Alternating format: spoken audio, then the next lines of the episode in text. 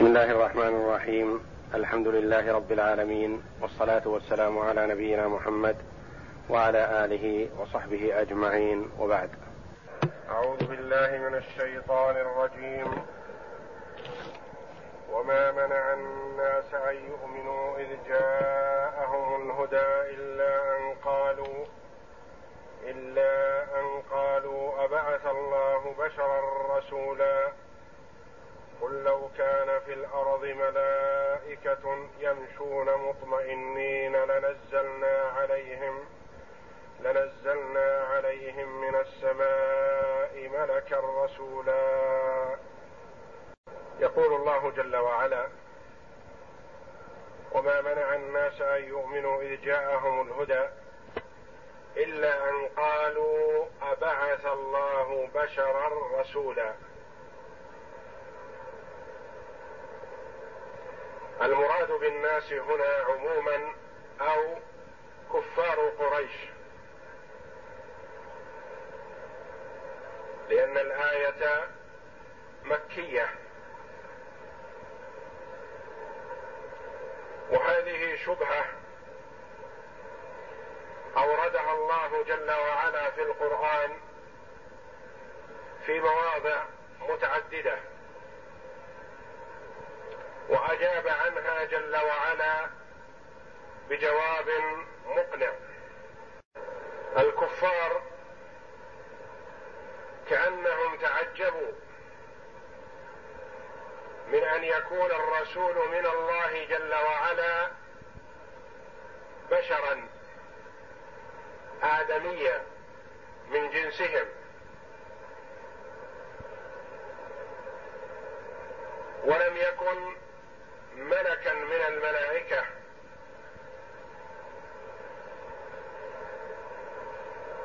فأجاب الله جل وعلا في آيات متعددة بأن كون الرسول بشرا نعمة من الله جل وعلا على عباده. إذ لو كان ملكا من الملائكة ما استطاعوا الفهم عنه. ولا استطاعوا سؤاله عما يشكل عليهم. لأن مفاهمة الناس لمن هو من غير جنسهم غير ممكنة.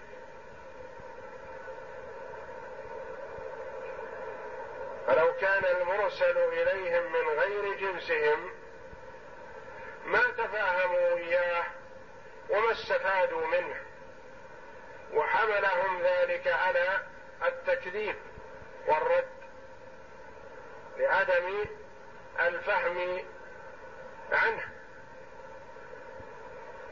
وأما وقد أرسله الله جل وعلا من جنسهم ويشعر بما يشعرون به ويحس بما يحسون به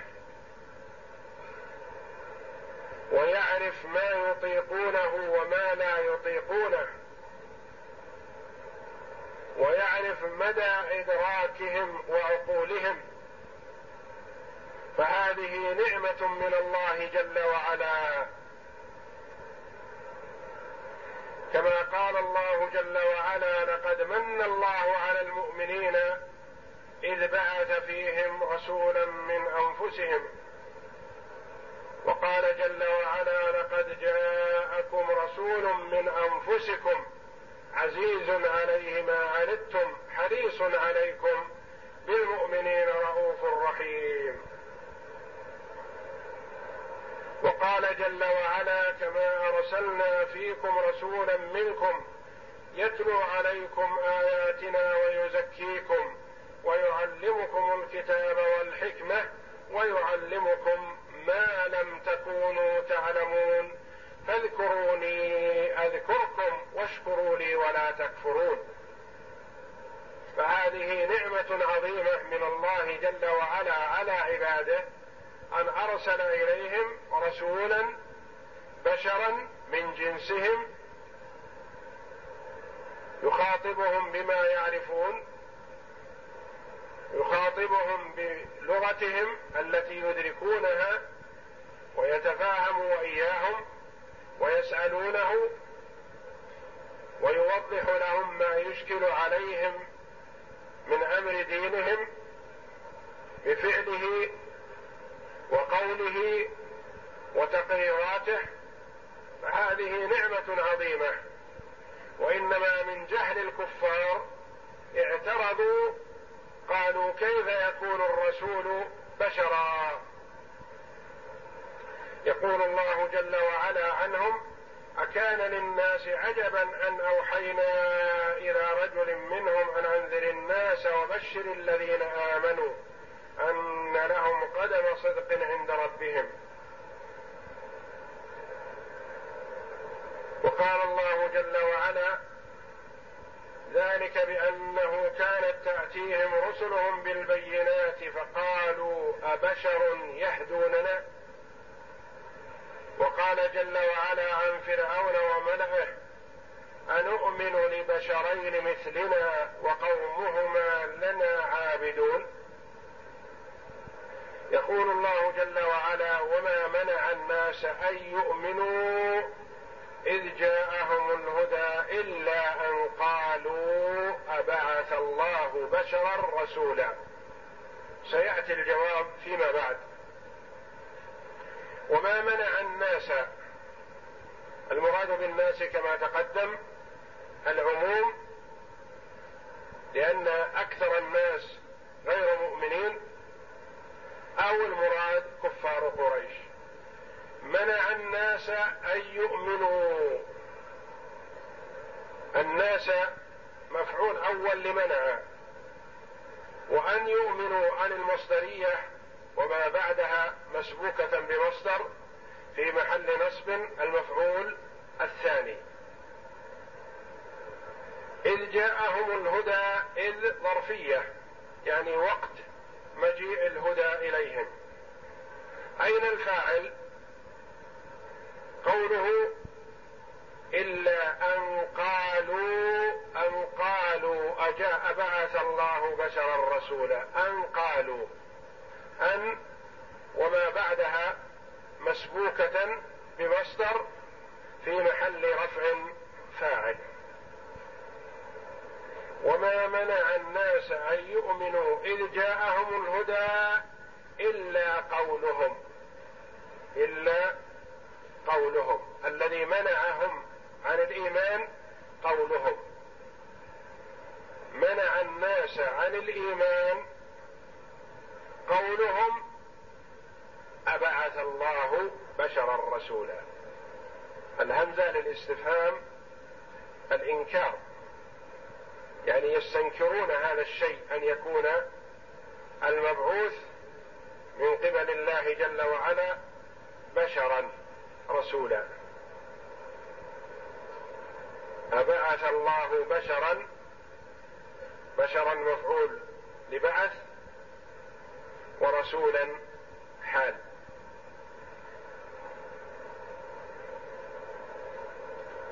في قوله جل وعلا إلا أن قالوا أبعث الله بشرا رسولا.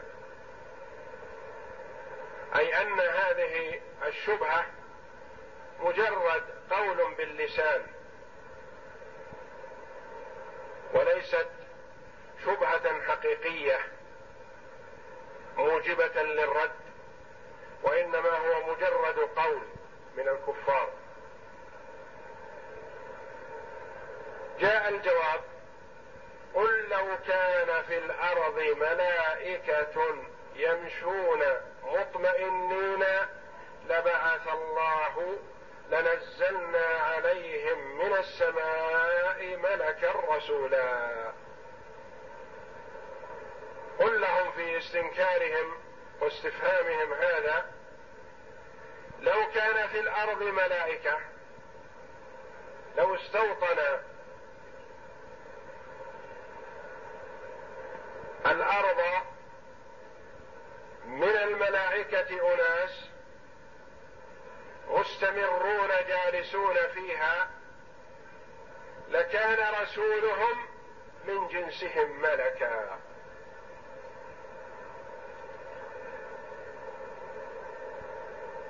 لأن الله جل وعلا يرسل لكل طائفة من جنسهم. لو كان في الأرض سكان من الملائكة يمشون يعني مستقرين فيها مستوطنين مطمئنين ثابتين لا يصعدون إلى السماء لأنهم لو كانوا يصعدون إلى السماء لما احتاجوا إلى أن يرسل إليهم رسول في الأرض. لكن إذا لو كان فيها ناس لا يصعدون إلى السماء لأنزل الله عليهم من السماء ملكا يعني من جنسهم. فأنتم بشر أرسل الله إليكم بشرا من جنسكم. ملائكة في الأرض يرسل الله إليهم من السماء ملكا من جنسهم. لنزلنا عليهم من السماء ملكا ملكا مفعول لنزلنا رسولا حال كما تقدم في الذي قبله. فالكفار استشكلوا في موطن لا إشكال فيه. واعترضوا على ما هو نعمة من الله جل وعلا. لا يستوجب الاعتراض. بل يستوجب الحمد والشكر لله جل وعلا كما قال لقد من الله على المؤمنين إذ بعث فيهم رسولا من أنفسهم.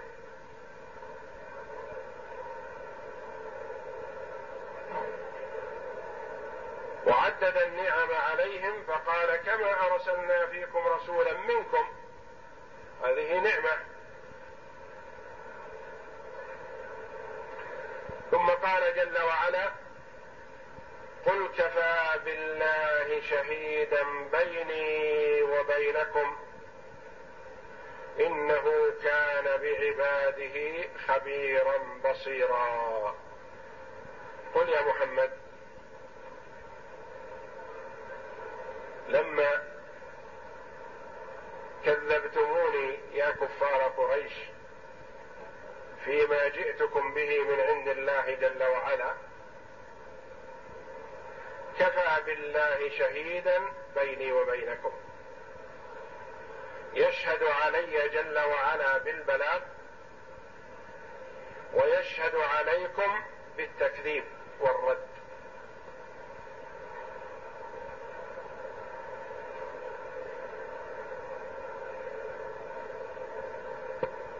قل يا محمد يكفي دليلا على صدق أن الله جل وعلا مطلع علي وعلى ما صدر مني. لأن الله جل وعلا لو لم يصدقني ويشهد لي بما قلت لما أمهلني. أكذب عليه. ويتركني.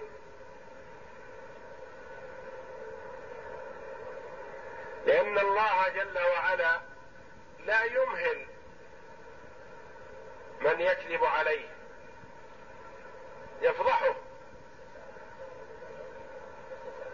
كما فضح بعض الكذبة كمسيلمة.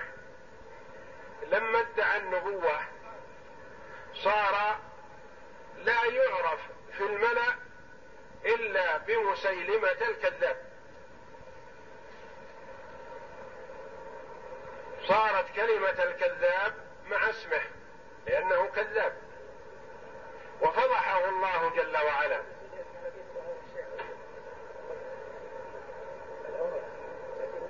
وأظهر عيوبه للناس حتى الموالين له يعرفون كذبه. وضيوفه يعرفون كذبه. فحينما استضافه عمرو بن العاص قبل أن يسلم قال له مسيلمة ماذا نزل على صاحبكم؟ قال نزل عليه كذا وكذا من القرآن. فاصمت قليلا ثم قال وأنا نزل علي مثل ذلك. وقص ما قص على عمرو بن العاص. وقال ماذا تقول يا عمرو؟ أيهما أحسن قرآني أم قرآن صاحبكم؟ قال له والله إنك تعلم أني أعلم أنك كاذب. لأن عمرو بن العاص وإن كان في وقت المخاطبة هذه كافر ويبغض الرسول صلى الله عليه وسلم لكن ما أراد أن يصدق مسيلمة لأنه لو صدقه لكان هذا دليلا على نقص عقله. ويستنقصه مسيلمة إذا صدقه. قال والله إنك تعلم أني أعلم أنك كاذب. واضح؟ فالله جل وعلا يقول لعبده ورسوله محمد صلى الله عليه وسلم قل يا محمد للكفار كفى بالله شهيدا بيني وبينكم. لو كنت كاذبا ما أمهلني وما تركني. ولولا أن الله جل وعلا أقرني على هذا ما تركني. لأن الله جل وعلا قال في آية أخرى ولو تقول علينا بعض الأقاويل لأخذنا منه باليمين ثم لقطعنا منه الوتين فما منكم من أحد عنه حاجزين. لو تقول على الله وكذب عليه ما تركه. فلا يمكن أن يكذب على الله ويتركه. قل كفى بالله شهيدا بيني وبينكم. إنه أي الله جل وعلا كان بعباده خبيرا بصيرا. خبيرا بأحوالهم الخفية بصيرا بأعمالهم الظاهرة. فهو جل وعلا يعلم الظاهر والخفي. لا تخفى عليه خافية. فلو كان عليه الصلاة والسلام كاذبا وحاشاه أن يكون كذلك ما أقره الله جل وعلا لأن الله مطلع. فتأييده بالمعجزات دليل واضح على شهادة الله له بالصدق. فهو جل وعلا عالم بأحوال عباده. لا تخفى عليه خافية من أمرهم. ثم بين جل وعلا أن الأمر إليه وحده. ليس له شريك في أمره وأن الهداية بيده. وأنه يهدي من يشاء ويضل من يشاء. يهدي من يشاء بتوفيقه ورحمته وإحسانه ويضل من يشاء بعدله وحكمته جل وعلا. فقال تعالى ومن يهد الله فهو المهتدي ومن يضلل فلن تجد لهم أولياء من دونه. ونحشرهم يوم القيامة على وجوههم عميا وبكما وصما. مأواهم جهنم كلما خبت زدناهم سعيرا. في هذه الآية وعيد شديد.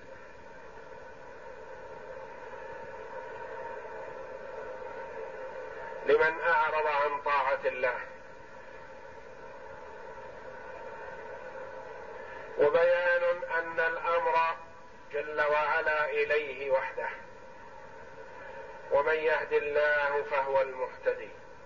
فالهداية هداية التوفيق والإلهام ليست للنبي صلى الله عليه وسلم ولا إلى غيره من الخلق. وإنما الهداية بيد الله جل وعلا. والهداية التي بيد الرسول صلى الله عليه وسلم ومن دعا إلى الله على بصيرة هداية الدلالة والإرشاد. لأن الله جل وعلا قال وإنك لتهدي إلى صراط مستقيم. لتدل وترشد. فدلالة فهداية الدلالة له صلى الله عليه وسلم ولغيره ممن دعا إلى الله على بصيرة. وأما هداية التوفيق والإلهام فهذه لله وحده. ومن يهد الله فهو المهتدي فهو الموفق. ومن يضلل يحرمه الهداية. ولا يوفقه للرشد والصواب. فلن تجد لهم أولياء من دونه. لا تجد له وليا يرشده ويهديه ويوفقه. فهو مخذول مبعد عن رحمة الله لا يستطيع أحد أن يقربه من الله جل وعلا. ومن يضلل فلن تجد لهم. من يهد الله فهو المهتدي فهو مفرد. جاءت على لفظ من؟ من يهد الله. ومن يضلل فلن تجد لهم. جاء بلفظ الجمع على معنى من؟ لأن من لفظها لفظ المفرد ومعناها الجمع. فلن تجد لهم أولياء من دونه. ثم توعد من عصى الرسول صلى الله عليه وسلم وكذبه وأعرض عن طاعته وطاعة رسوله صلى الله عليه وسلم فقال ونحشرهم يوم القيامة على وجوههم. يحشرون على وجوههم.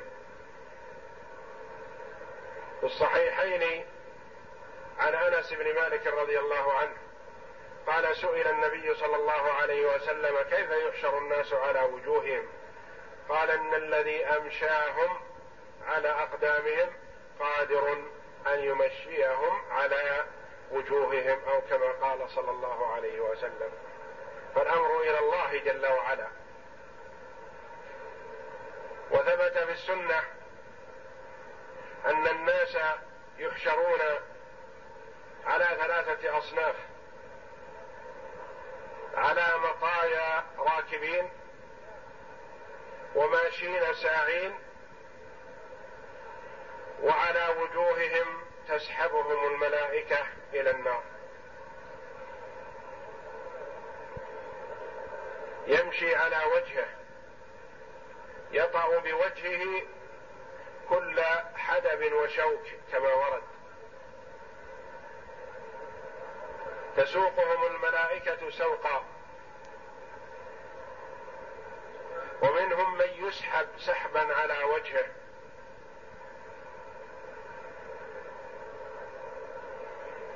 ونحشرهم يوم القيامة على وجوههم. ما صفتهم؟ عميا. لا يبصرون. وبكما لا يتكلمون ولا ينطقون. وصما لا يسمعون. فقدوا هذه الحواس المهمة والهامة في حياة المرء في ساعة أحوج ما كانوا إليها. لأنها كانت معهم في الدنيا فلم ينتفعوا بها. لما خلقت له. وكانت آذانهم صما عن الحق وألسنتهم خرس عن الكلام في الحق وأعينهم عمي عن نظر الحق. فأعمى الله جل وعلا أبصارهم وأخرس ألسنتهم وأصم آذانهم عقوبة لهم.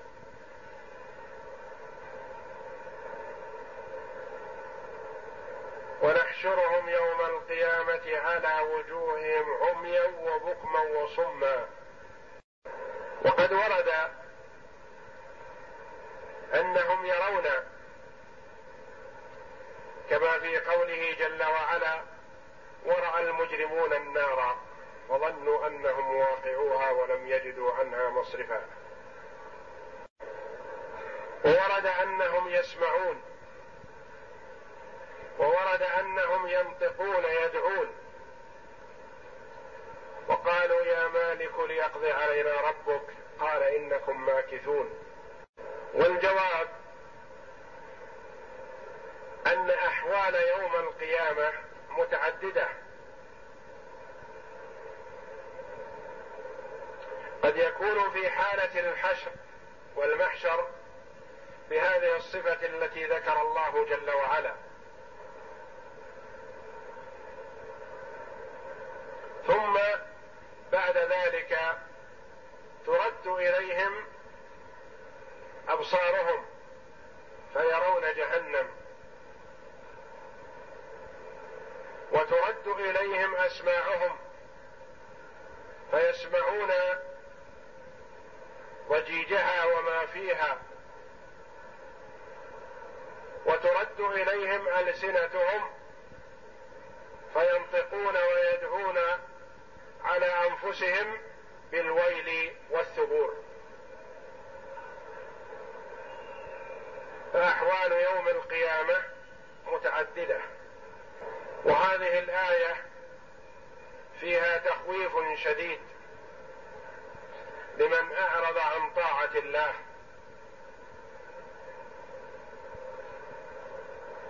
ولمن سمع الحق فلم يستجب له.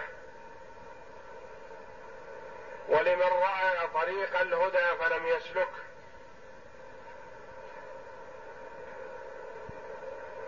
فهو متوعد بهذا الوعيد الشديد والعياذ بالله. ونحشرهم يوم القيامة على وجوههم يمشون على وجوههم. يطعون الأرض بحجارتها وشوكها وما فيها بوجوههم. حالة كونهم عميا بكما صما. مأواهم بعد ذلك مسكنهم ومآلهم ومستقرهم جهنم. اسم من أسماء النار. التي أوقد عليها ألف سنة حتى احمرت ثم أوقد عليها ألف سنة حتى ابيضت ثم أوقد عليها ألف سنة حتى اسودت فهي سوداء مظلمة.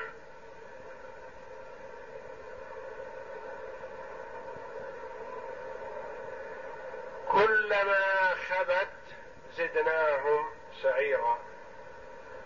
خبت قال ابن عباس رضي الله عنهما سكنت وقال مجاهد طفئت يعني طفئ لهبها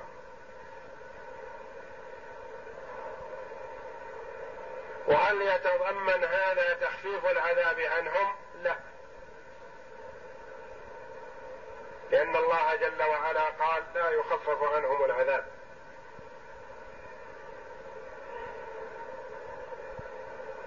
وإنما حالة ما تخبو تزاد اللهب والسعير والعياذ بالله. قبل أن يخف حرها كلما خلت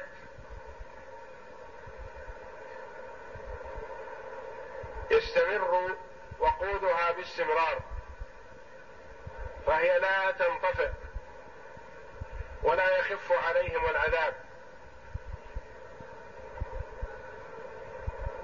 بل وكل بها ملائكه معهم زياده عذاب زدناهم سعيرا وكما قال الله جل وعلا مخاطبا لهم خطاب تبكيت وتوبيخ فذوقوا فلن نزيدكم الا عذابا كلما جاروا إلى الله جل وعلا يطلبون تخفيف العذاب يرد عليهم اخسأوا فيها ولا تكلمون ويرد عليهم فذوقوا فلن نزيدكم الا عذابا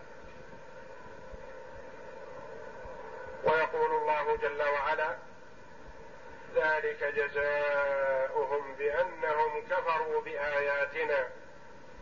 وقالوا أإذا كنا عظاما ورفاتا أئنا لمبعوثون خلقا جديدا؟ أولم يروا أن الله الذي خلق السماوات والأرض قادر على أن يخلق مثلهم وجعل لهم أجلا لا ريب فيه فأبى الظالمون إلا كفورا. يقول الله جل وعلا ذلك أي هذا العذاب وهذا الوعيد الشديد الذي توعدناهم به بأننا نحشرهم يوم القيامة على وجوههم عميا وبكما وصما مأواهم جهنم كلما خبت زدناهم سعيرا. ذلك بأنهم ذلك جزاؤهم بأنهم كفروا بسبب كفرهم. الباء سببية. ذلك جزاؤهم. الاسم الإشارة مبتدأ. وجزاؤهم خبر وبأنهم خبر آخر ويجوز أن يكون جزاؤهم مبتدأ ثاني وبأنهم كفروا خبر للمبتدأ الثاني والجملة من المبتدأ والخبر خبر للمبتدأ الأول الذي هو اسم الإشارة ذلك جزاؤهم بأنهم كفروا بأنهم الباء سببية بسبب أنهم بسبب كفرهم. وأن مصدرية. أنهم كفروا بآياتنا كفروا بآيات الله. أنكروها وجحدوها الدالة على وحدانيته. وعلى صدق رسوله صلى الله عليه وسلم. فجاءتهم الآيات فكفروا بها وأعرضوا عنها. ذلك بأنهم كفروا بآياتنا وقالوا أإذا كنا عظاما ورفاتا أئنا لمبعوثون خلقا جديدا. قالوا أإذا كنا. الهمزة هنا للاستفهام والمراد بهذا الاستفهام الإنكار. أي ينكرون. أن يعودوا مرة ثانية. أإذا كنا عظاما يابسة بالية ورفاتا فتاتا وترابا أو غبارا كما تقدم قريبا ورفاتا أئنا لمبعوثون خلقا جديدا. أنبعث نعاد. هذا دعواهم وهذا زعمهم. لمبعوثون خلقا جديدا مرة ثانية بعد أن نكون عظاما وترابا وغبارا وفتاتا نعود مرة أخرى نخلق. نعم تعودون. لما كفروا بالله وأنكروا البعث كان ذلك عقابهم المتقدم. قال الله جل وعلا أولم يروا أن الله الذي خلق السماوات والأرض قادر على أن يخلق مثلهم؟ أين عقولهم؟ ألم يبصروا خلق السماوات والأرض؟ أليس خلق السماوات والأرض أكبر من خلق الناس؟ من الذي خلق السماوات والأرض؟ هم يعترفون. هم إذا سئلوا من خلق السماوات والأرض قالوا الله. السماوات والأرض جل وعلا ويعجز عن إعادتهم مرة ثانية. من خلقهم اولا أليس هو الله؟ هو الله يعترفون بذلك. أيخلقهم على غير مثال سبق ثم يعجز عن الإعادة مرة ثانية؟ حاشا لله. فهذا إلزام لهم بالاعتراف بالبعث. أولم يروا بأعينهم وعقولهم وأبصارهم أن الله الذي خلق السماوات والأرض قادر على أن يخلق مثلهم؟ بل هو قادر. قادر على أن يخلق مثلهم. على أن يعيد خلقهم مرة ثانية.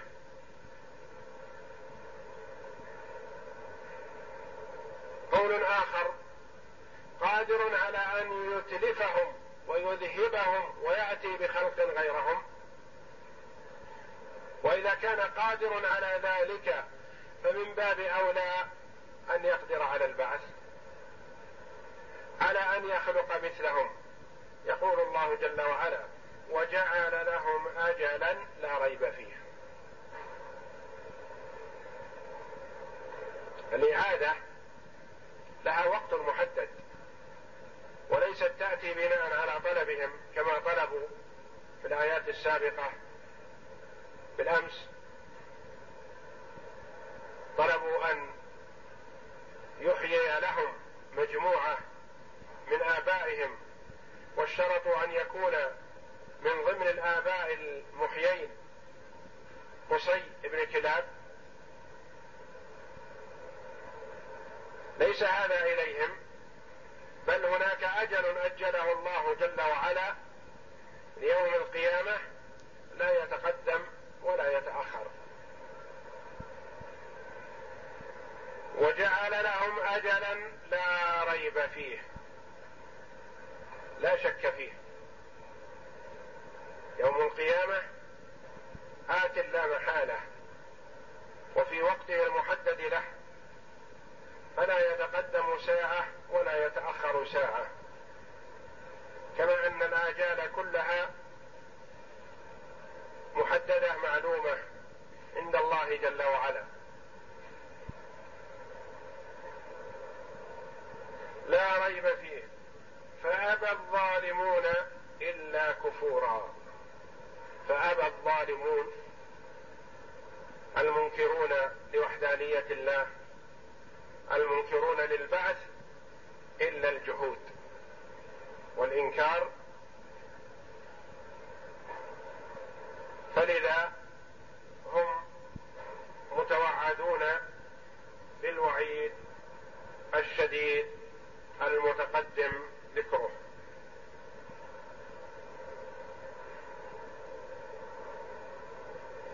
وكما قال جل وعلا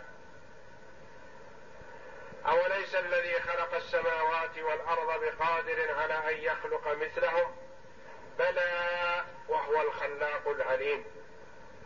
إنما أمره إذا أراد شيئا أن يقول له كن فيكون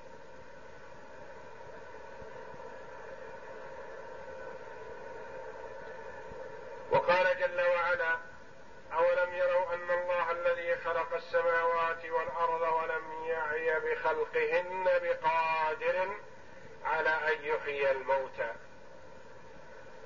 فالأدلة الشرعية والعقلية متوافرة على إثبات البعث. الأدلة السمعية الآيات الكثيرة والأحاديث النبوية.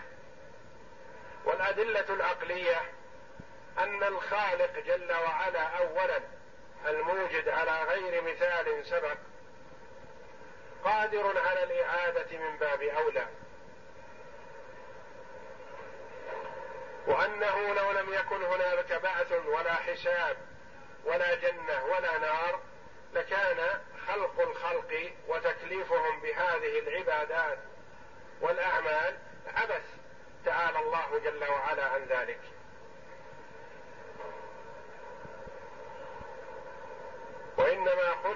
أمر عظيم الذي هو العبادة. فمن أطاع فله الجنة ومن عصى فله النار والعياذ بالله. ويقول الله جل وعلا أفنجعل المسلمين كالمجرمين؟ هل يليق بالله جل وعلا أن يكلف الناس بهذه العبادات وبهذا الاعتقاد ثم يكون موت المسلم والكافر سواء لا بعث ولا جنة ولا نار. لو كان كذلك لكان الخلق عبث. تعالى الله جل وعلا.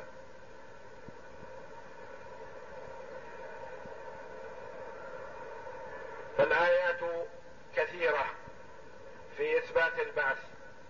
ومن أنكر البعث كفر بالله العظيم. كما قال الله جل وعلا زعم الذين كفروا أن لن يبعثوا. قل بلى وربي لتبعثن ثم لتنبؤن بما عملتم وذلك على الله يسير. والله أعلم. وصلى الله وسلم وبارك على عبده ورسول نبينا محمد وعلى آله وصحبه أجمعين.